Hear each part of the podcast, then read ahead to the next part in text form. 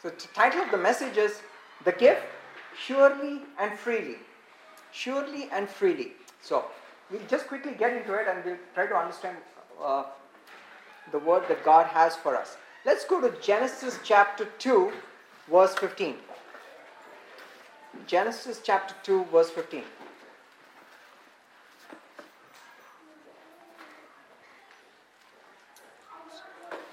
Then the Lord God took the man and put him in the Garden of Eden to tend and to keep it. And the Lord God commanded the man, saying, Of every tree of the garden you may freely eat. But of the tree of the knowledge of good and evil you shall not eat, for in the day that you eat of it, you shall surely die. Right? Okay, I'm going to repeat that, read it again. So I want you to focus on some words, right? Look, this is the first command of God to man. So it is so obviously it is very important. So this is what he says. Of every tree of the garden you may freely eat. Say freely. freely, Say freely. freely, Say freely. freely, Freely eat. Every tree of the garden you may freely eat. Very important. Big word. Big, it's one of the biggest words of the Bible. Freely. The biggest word of the Bible is freely. The Bible starts with freely and actually ends with freely. Did you know that? The Bible starts with freely and ends with freely. In what God is saying. God first talked to man and said freely. He ends his last words to man in Revelation saying freely. And I'll show it to you. Okay? Just hold on to that word. So you shall freely eat. Very important word. But of the tree of the knowledge of good and evil you shall not eat. Right? There's no freely because you don't have to, you're not supposed to eat it at all. Correct? So there's no free about this tree, but you shall not eat of this tree because there is no free about this tree. There's no, you cannot eat of this tree. Should not eat. For, for, because in the day that you eat of it, you shall surely die. Now tell, say surely. surely, Say surely. surely, Surely die. So when God attaches the word surely to what? die, to death. He says, Surely you will die. He says, Surely you will die. But he attaches freely to what? To eat, to the gift of life, to the tree of life. He says, Freely. But to death, he says, What? Surely.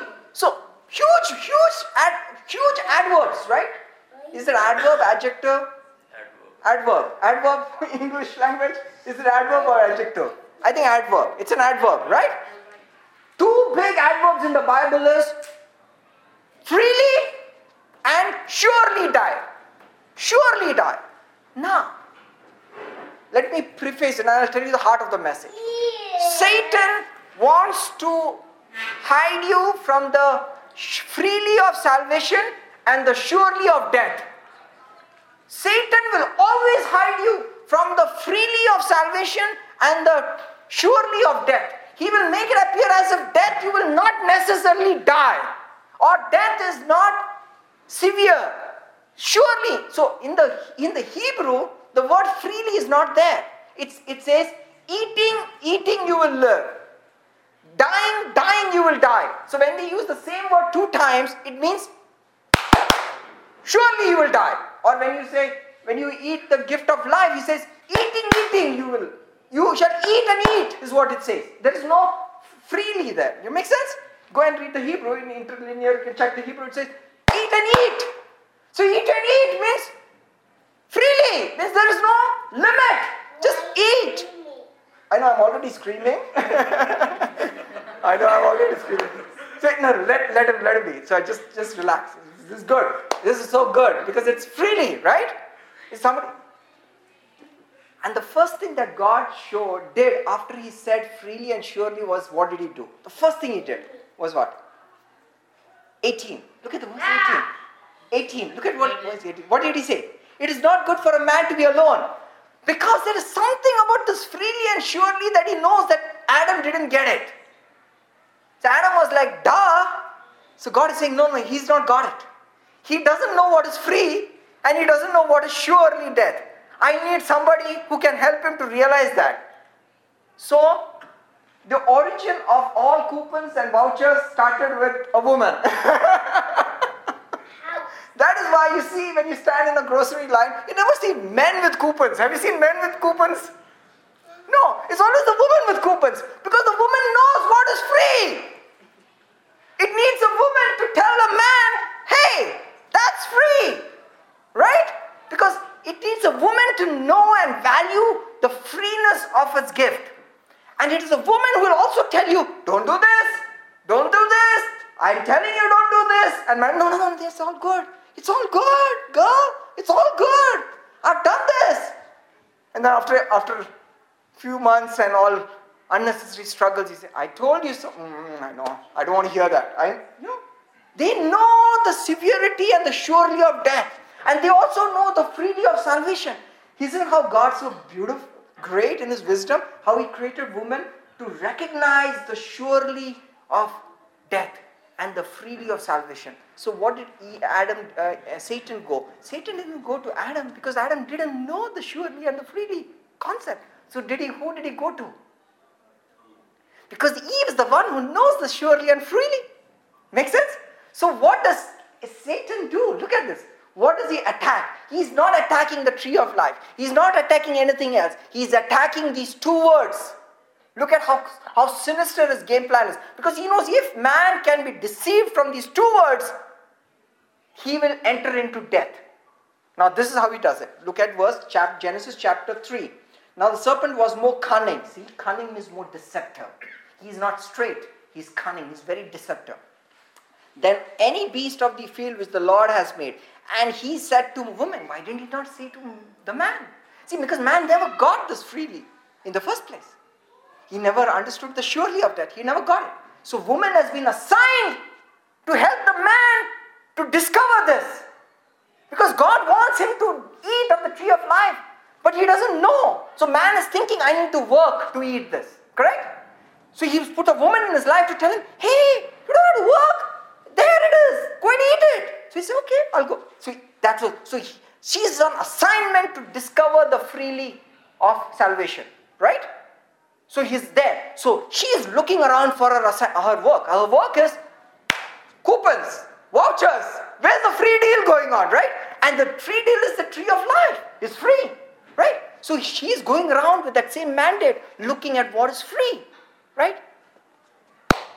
So Satan knows and goes to her and says, Has God indeed said, You shall not eat of every tree of the garden? What did he drop? He dropped freely. He dropped freely because he says, You shall not. He's trying to now confuse her. He's trying to, you know how magicians do. They, are, they, are, they, are, they try to hide something else, but they always move their hands on what you want them to focus on.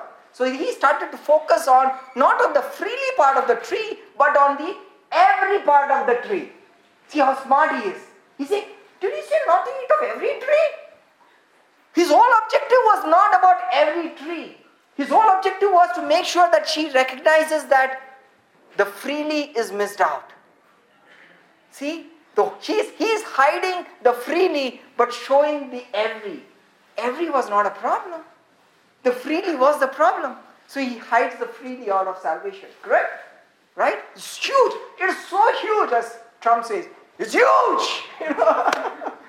It's huge. It's freely is huge because all religions is trying to attach a cost to salvation.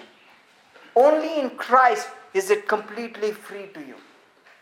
And he's trying to attach a cost to your effort. Now, this is huge.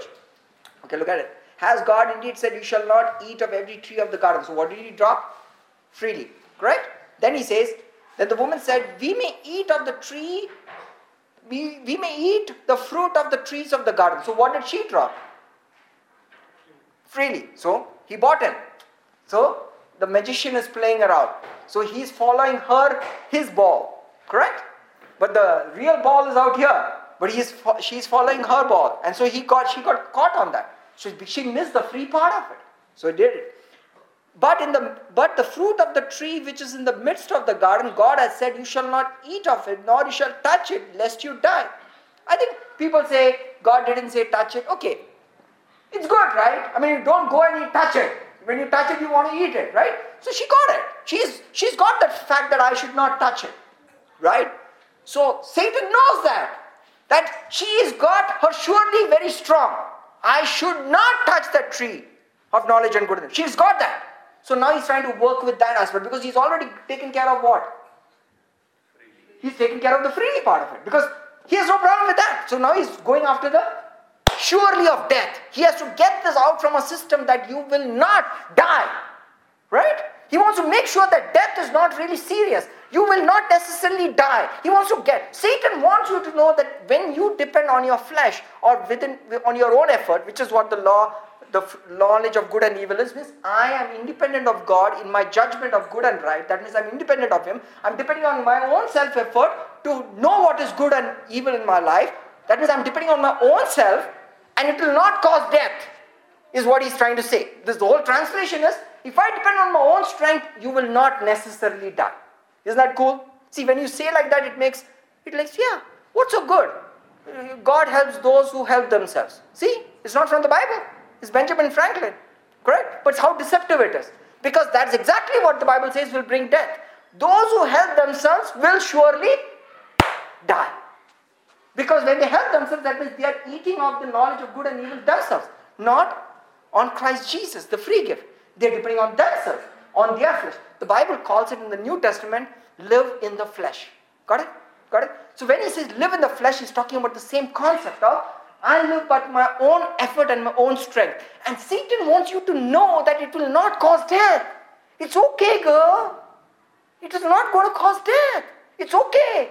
You know, why don't you beat yourself up a little bit more? Say that you have not prayed enough, or you have not fasted enough, or you have not loved somebody enough, or you have not provided for your parents enough, or if you have not, I don't care. Get some condemnation onto you. Because if I can get some condemnation onto you, guess what? You, you will depend on your strength to make it up to God. And then what will happen? Because Satan knows that when you depend on the flesh, it will bring death. But he makes it appear to you that when you depend on your strength, you will not surely die. So he wants to get the surely out of death. Because it doesn't matter whether you depend on your strength little or much. Guess what's going to happen? You will? No. Not just die. You will surely die. You see, he, he knows that you, somewhere in the corner of your mind, you, he knows that you know that if I don't depend on God, I will die. But he doesn't want to make it so apparent in your life. It, is, it should not be your main focus in your life. That if you do this, you will surely die. And God is very clear. If you eat of the tree, it doesn't matter you eat only once or a little bit and not, He doesn't care. You eat of it, you will die. See how, how severe death is. You see, brothers and sisters, death is severe. It is the Bible says in the Hebrew, dying you will die. That means corruption is ongoing, persistent, waking up, sleeping in. You constantly face the effects of death. What is the effects of death?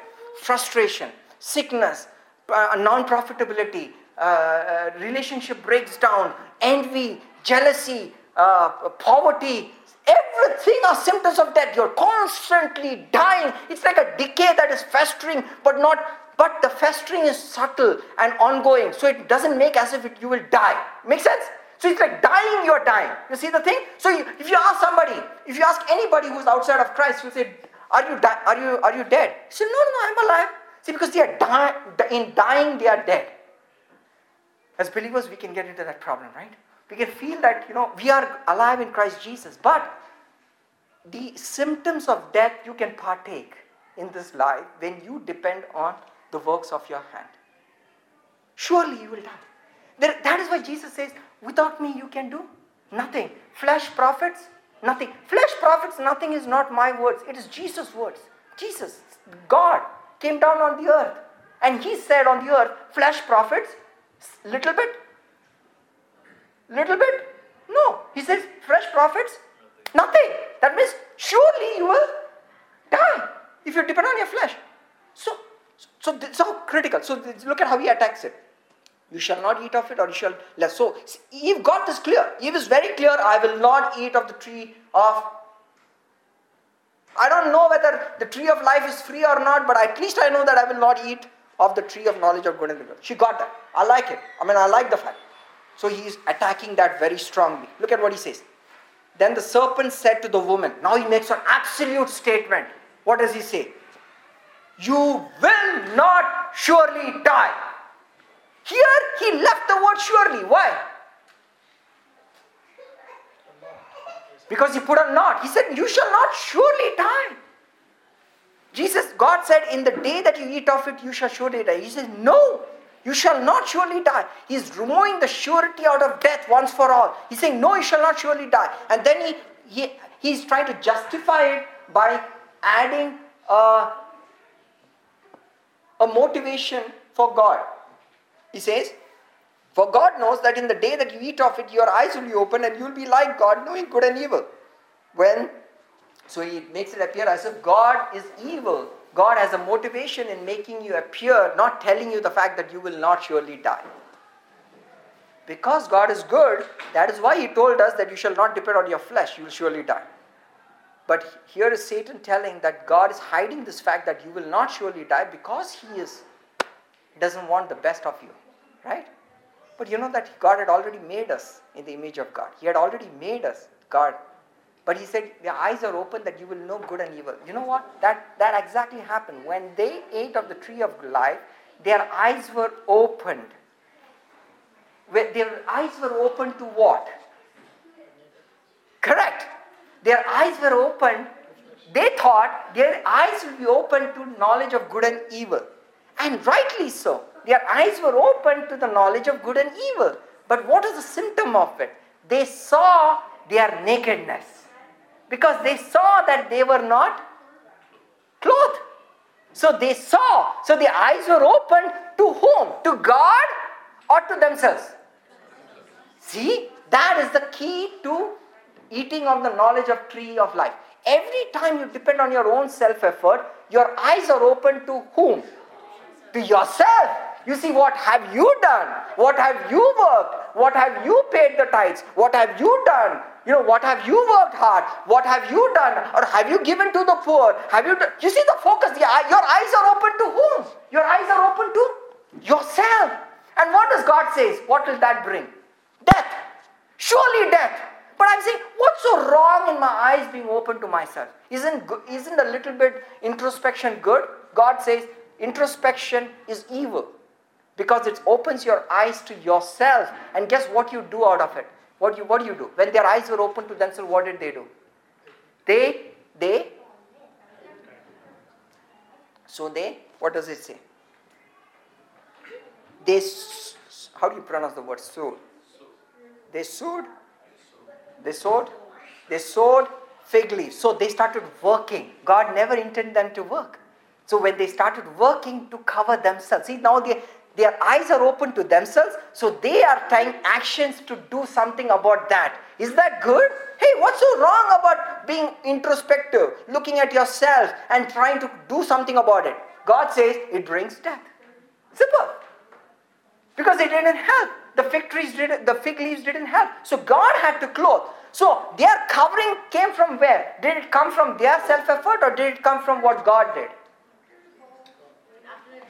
God did. So they, if their eyes would have opened to God, God would have covered them. So who do you think they were walking in? Who's covering before they ate the tree of the knowledge of good and evil? God's, God's covering.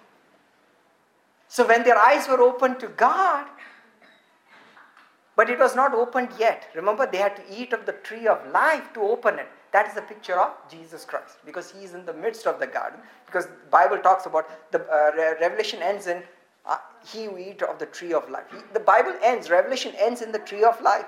that is the funny part. You should actually see it. It says the tree of life. Same word. It's so beautiful. Okay, now let's go to the Christmas story in Romans chapter 8. Have you read the Christmas story in Romans chapter 8? Now, this is deep, but Romans chapter 8 is the Christmas story for believers. Let's go quickly to Romans chapter 8. Romans chapter 8. And Romans chapter 8, I mean, I'll tell you some of the bi- chapters that are a must for believers to meditate on. Okay. Isaiah chapter? 60. Huh? 60, okay. Isaiah chapter 53. Isaiah chapter 53, like a must, right? You should know this exchange that happened on Isaiah 53. That's huge. Okay, now Isaiah 53. Which are the chapters? Come on. big chapters that you should must know. Romans chapter 8. So must know. Romans chapter 10. You should know that what is the word of faith. It's very powerful chapter. Romans chapter 8, Romans chapter 10, Isaiah chapter 53, Psalms chapter 22, 23. 22 is what Jesus did on the cross, 23 is what we benefit out of it. Isaiah chapter 54, because of what Jesus did in 53, what happened to you in 54? Correct? So these are like huge chapters that you know. And the other major chapter is Galatians chapter 3. Talks about walking in flesh, depending on your efforts. Big chapter. These are big fundamental doctrines chapters that you should know. So let's let's go back. Come on. Which are the chapters? Isaiah 50. 53, 54. Psalms 22, 23. Okay? Romans 8 and 10. Okay? Huh? Galatians 3. Got it? Good. If you have these fundamental chapters that you can meditate on, feed on, you know, and obviously the Gospels. I mean, Gospels, which chapter is not good? But I'll tell you one chapter in the Gospel that you should definitely know is John 17. How powerful. See, that's I can see that the Spirit of God telling you the same thing, right? John chapter 17 is a must chapter to know because it is what Christ now tells the believers. It's a huge chapter. You will learn so many truths that are never shown in the rest of the gospel because it's uh, talking about post uh, resurrection revelations. Huge chapter. So, you got it? So you got all the chapters? So these are chapters that you should know. Teach your children, let them you'll say it's not it's tough. It's not really tough. Teach your children. We teach our children about some of these chapters. Teach them. Okay? Now let's go to Romans chapter 8. So, I want you to stay with Romans chapter 8 because this is a Christmas story. This is linked to Genesis and it's re- related to Revelation. Okay? This is huge.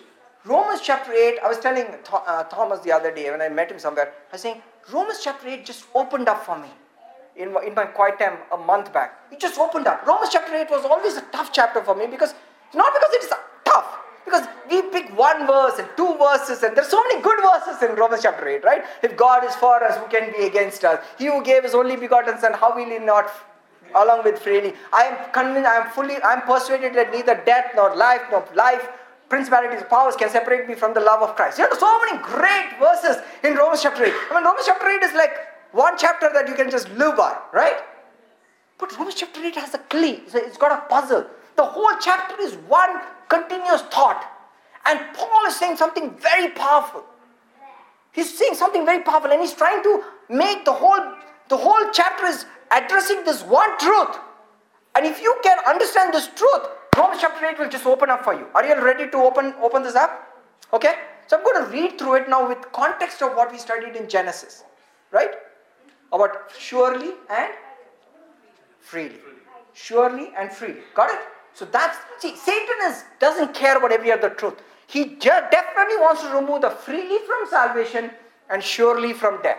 Say, say, freely from salvation and surely from death. He just wants to remove. He doesn't want you to know that. Salvation means and all the benefits of it is free. Death and all his effects is sure when you depend on your efforts. Sure. So he doesn't want you to know this. He will hide this with religiosity and systems and teachings and books and commentaries. He will hide this fact. He will somehow doesn't want you to know this that salvation is free and death is certain. He doesn't want you to know that. If he can keep it both in the area of, he doesn't care. Uh, you believe part of it is free, part of it is payment. He doesn't care because he, if you can pay a little bit, he know he can get kill you with that. He in with death. If you don't believe that, I will not sure. If I, I will only die if I go to a prostitute, or if I only die if I do the worst things. But if I just if I do something in my efforts, it will not cause death. He doesn't care because he knows he will die, right? So he'll try to cull, he'll muddy it. But the whole aspect is little flesh or much flesh will die, will produce death in your life. Okay? Now listen to this. And now with that context, let's read Romans chapter 8, which is very truth will set you free. This will set you free. This will set you free. Okay. But I want you to stay with this and don't get tired. Right? This is all about the mind. This, let me give a clue. This is all about the mind. Right. there is now, he's connecting this verse, chapter 2, chapter 7. He says, Paul is saying, I'm struggling with this body. I want to do good, but I can't do good because I'm under the law, right? But he says, Thank God through Christ Jesus, I'm free from the law of God.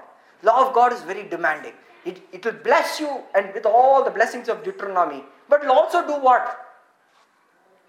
It will also curse you if you do not do all. See, no, we, we, we take selectively all the blessings, but we don't understand that if you're under the law, you better do everything. Not just majority of it, everything. But the blessings, you have to keep all. So in Christ, only in Christ Jesus we can receive the blessings and we avoid the curses because Jesus was judged. Make sense? Okay. Now he's connecting these chapters together and therefore he says, therefore, there is therefore now no now means at present time no condemnation to those who are in Christ Jesus who do not walk according to the flesh but according to the spirit. So he's talking about two events. Walking according to the spirit, walking according to the flesh. That is the knowledge of tree of good and evil, walking about your, uh, with your effort, or walking according to walking in Christ Jesus as a free gift. So he's saying there are two choices that you have. You can either live free in Christ Jesus, the knowledge tree, freely live, or you can walk according to your efforts. And he calls, defines that walking according to the flesh. Flesh means your efforts. Flesh doesn't mean sinful. No, flesh doesn't mean sinful. It could be good flesh. It means carnal, that means your strength. Flesh, good strength. Because Bible says God sent Jesus in the likeness of sinful flesh. If flesh was evil, was God, Jesus evil? No. Flesh is not evil. Flesh just means it is self effort. So God sent Jesus in the likeness of a man who had to use all his self effort and do it. Beautiful. But so, so but did Jesus fall in his flesh? No, because he was perfect in his flesh. You see? But flesh is good. So that's the problem with flesh. Flesh can be good, flesh can be bad. But the problem is the moment you're bad, even in one level, what happens? You're bad in all. See, flesh has this problem. We think flesh means like the Hindus believe, it's a balance of ways. As much as long as you do greater portion of good, you're okay. No, that's not the uh, God's understanding of flesh. He says, you depend on it, you will die. Because you will not be able to keep all of it. Make sense? Okay, there you go. For the, for the law of spirit of life in Christ Jesus has made me free from the law of sin and death. So that's a fact. That means we are now free from the law of sin and death. Isn't that good? We are free from the law of sin and death. That means you are not obligated to keep all the law and suffer the consequences. But doesn't mean that you live a lawless life. No. It means that you are you are you are not trapped in this system of I have to perform to receive. You now you are trapped in Christ Jesus, who has given you the benefit of His works as a gift, and now you receive all the good in your life as a gift, as a dorean. Say the word dorean. The Greek word is dorean, means a gift. Right? It's a gift to you. That means you live it irrespective of your works as an inheritance. See, inheritance doesn't have to be earned, right? Come on, man. Parents, does your inheritance, do they have to earn it? Whether you earn it or not, one day if you kaput, the, co- the courts will give it to them, right? Whether you, you know, it, it's a, it has nothing to do, just by virtue of being born. That's why when we were born again, you receive everything as an inheritance of God. See, God bypassed the sequence of servanthood and made you born into his family so that now he can bless you with an inheritance as a gift. That's good, right? He doesn't have to work as a servant. Under the law, you are a servant, but under in the family, you are receiving it as an inheritance. So inheritance is huge as a believer. Let's keep going. For the law, what was that for the law could not do that it was weak through the flesh, God did by sending his own son in the likeness of sinful flesh. See, God sent Christ. That's the Christmas verse. Is that Christmas verse? Why is Christmas happened? Because the law was weak. Christmas happened not because the, the earth did not have need one more savior. There are a lot of saviors who have been born into this world. Why did God need to send his own son as a savior? You know, there are a lot of saviors born into the world. Moses was a savior. Gideon was a savior. Who else was a savior? Joshua was a savior. Say, who is Savior? Savior is one who fights on your behalf and you wins your battles. That's a Savior. And in every religion, there are saviors who have come and fought on their behalf of their people and delivered their people. Gentile rulers, Gentile uh, saviors, uh, Jewish saviors, you know, all kinds of saviors in the world. What is the need for one more savior? But God says, no, the law is weak. It cannot make you perfect. The saviors couldn't make them perfect. They could do something in the meanwhile, but couldn't make you perfect. Right? It was weak. So God sent his son in the likeness of sinful flesh and he condemned sin in the flesh. Condemn means he judged sin in the flesh. Oh, this is so huge, but I'm not going to sustain that. But he says is he judged it in the sin, in his in the flesh. That means somebody had to pay the price of rebellion in in flesh. So he only could do that in Christ Jesus. Only Jesus was able to fully meet uh, means what for example god had to judge rebellion and sin right? But he when when adam came out of the ark he said from the in the blood of a man i would need a recompense. From every man and his brother i will need a blood. So he's talking about a brother that is coming one day who will pay the ultimate price for all men. And who was that brother? Jesus Christ, who is the eldest brother. So cool, right? Just after he come out of the ark, God reminded Adam, uh, Adam, Noah, Noah. He said, "Don't take this lightly. You have escaped out of this ark, right? Doesn't mean that you are perfect. I am going to require the blood of a man and a brother from a man. It's powerful, right? Because God is saying a man is coming, a brother is coming that is going to one day pay the price. So God says, He said son, Christmas is about a judgment that happened. The surely part of death God, Jesus brought to earth. Isn't that cool? That surely that was going to happen to you and I. That surely that you were born in. That surely that you are going to suffer all throughout your life because of your actions. That surely Jesus took it on himself. He took the surely on your behalf. Hallelujah. That Christmas day, what was born in the manger was a surely death. So that is why the manger was in the form of a coffin, of a tomb, a stone tomb. It was like a tomb. That means he was born to die. The surely of death. But at the same time, he came as freely of salvation. Okay. I know we don't have too much time to go, but let's quickly go to the main verse. Look at verse 6. Look, look at verse 5. For those who live according to the flesh set their minds on the things of the flesh, but those who live according to the Spirit, the things of the Spirit. But for to be carnally minded is death, but to be spiritually minded is life and peace. So,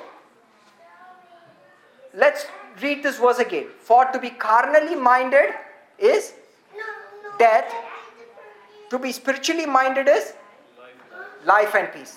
Say, carnally minded is death, spiritually minded is life.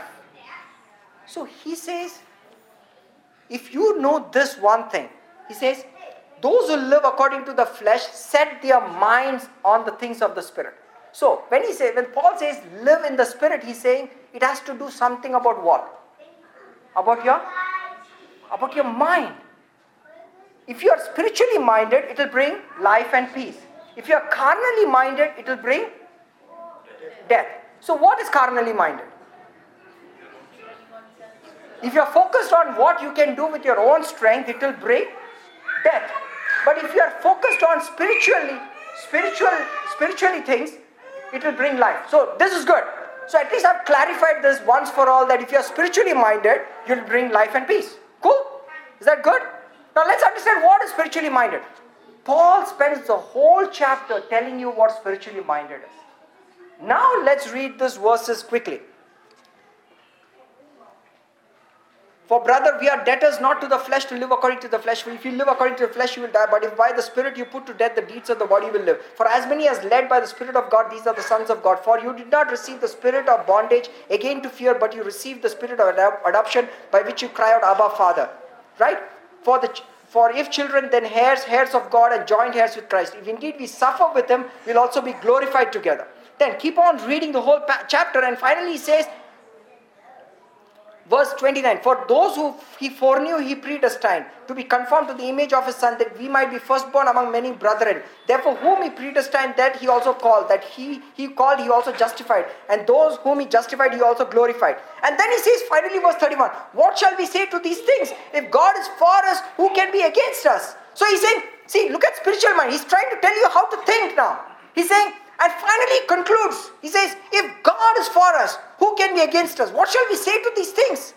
He who did not spare his only son, but delivered him up for us all, how can he not with him also freely look, at the word? Freely give us all things. He's saying, start meditating and reminding yourself that you have received all things freely. Freely. Okay, then he goes on to say the love of God. Look at the verse thing. Verse 35 Who shall separate us from the love of Christ? Shall tribulation, distress, persecution, famine, nakedness, peril, or sword, as it is written? For your sake we are killed all day long, we are accounted as sheep for the slaughter. Yet, verse 37 Yet in all these things, which things? In sickness, disease, persecution, suffering, in all these things, what? We are more than conquerors. That means we will overcome them. Why? Through Him who loved us. Is the focus on themselves or on the focus on God? On God. God who loved us, right? Look at finally. Yet in all these things we are more than conquerors. Look at verse 38. And we'll close with this. For I am persuaded. Say persuaded. Where is where does where does this persuasion happen? In your heart or in your mind? In your mind. You are persuaded. Paul is saying, I am persuaded completely. What am I persuaded about? I'm persuaded that neither death nor life, nor angels, principalities, or powers. Five categories, right? Nor things present or things to come. That means even some stupid things that you will do in your future. Say stupid things. That I will do in my future. Believe me, you will do stupid things in your future. but God says He is fully convinced. Paul is fully convinced, saying, I am fully convinced. Say, fully convinced. fully convinced. Where is this happening? Where is this happening? It's happening in your mind. Why is it important that it happens in your mind? Because if you are spiritually minded, it will bring what? Life and peace. But if you are carnally minded, that means if you try to do something about it, if you start feeling condemned yourself, because how does this chapter start? Therefore, there is now no condemnation. See? That means you are moved away from looking to self, you're looking to Jesus Christ and His love for you. Say, love for me, not your love for Him. Your love for Him is uh, rooted in what? In your efforts. His love for you surpasses everything that you will do in your future. Wow. Things about the future? Go, go ahead. Nor things present. Are you going through stuff right now? Some stupid stuff right now. But God says that cannot prevent me from loving you. What does the love of God produce? Love of God produces life and peace. Life means miracles in your life. Miracles. Life is miracles. A supply. Supply. It produces everything. But for that to happen, what is essential? What is the qualification? You are spiritually minded. You have to you have to remember how will you be spiritually minded? Doesn't mean that Lord, today I'm not going to sin. Is that spiritually minded? No, because that that is opening your eyes to self. But spiritually minded is saying this: If God be for us, who can be against us? If God gave His Son for me, how will He not freely give all things? Why freely is important? Because if it is about your effort, that means there is a cost involved. When you add cost, it is about you. When it is free, it is about Him. You see how important this business of thinking is? If you start thinking that I have to do something to deserve the favor of God for the next week, then you are going to do it's going to what what's going to happen next one week in your life? there will be consequences, surely consequences of death. Oh, or you say, no, Anil, no, no, no, no, no, no. I have done good in my life and I've earned the benefits out of it. Let me tell you, who do you believe? Do you believe what God is saying, surely you will die? Or do you believe what Satan is saying, you shall not die? I'm telling you, you will surely die. Jesus says, flesh profits nothing.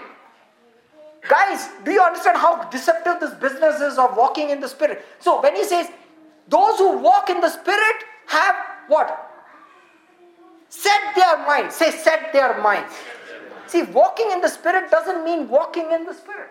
Walk, walk, walk, walk in the Lord. Doesn't mean that. Walking in the Spirit means it's a mind game that the devil is playing on you. It's a mind game. So Paul is training. Paul is training the whole chapter to say, hold it, take a break, and start convincing yourself and being fully persuaded if God can give you His Son, what you have along that freely give you all things. Wow, this is so good. So you, it's very easy to gravitate towards effort. How does effort come? Uh, you know how effort is working in your life? When you, this is huge. If you recognize this, you will recognize the effect of F, uh, the, F, the influence or the effect or the symptoms of flesh in your life. Anytime you feel condemned, anytime you feel condemned, condemned not means you will die and go to hell. No, no, no, no, Condemned means you feel guilty. That is the sure sign that death is operating in your life. You say, wow, that is serious. Condemnation brings death. But condemnation starts with your mind not being focused on the free gift of God, but your efforts.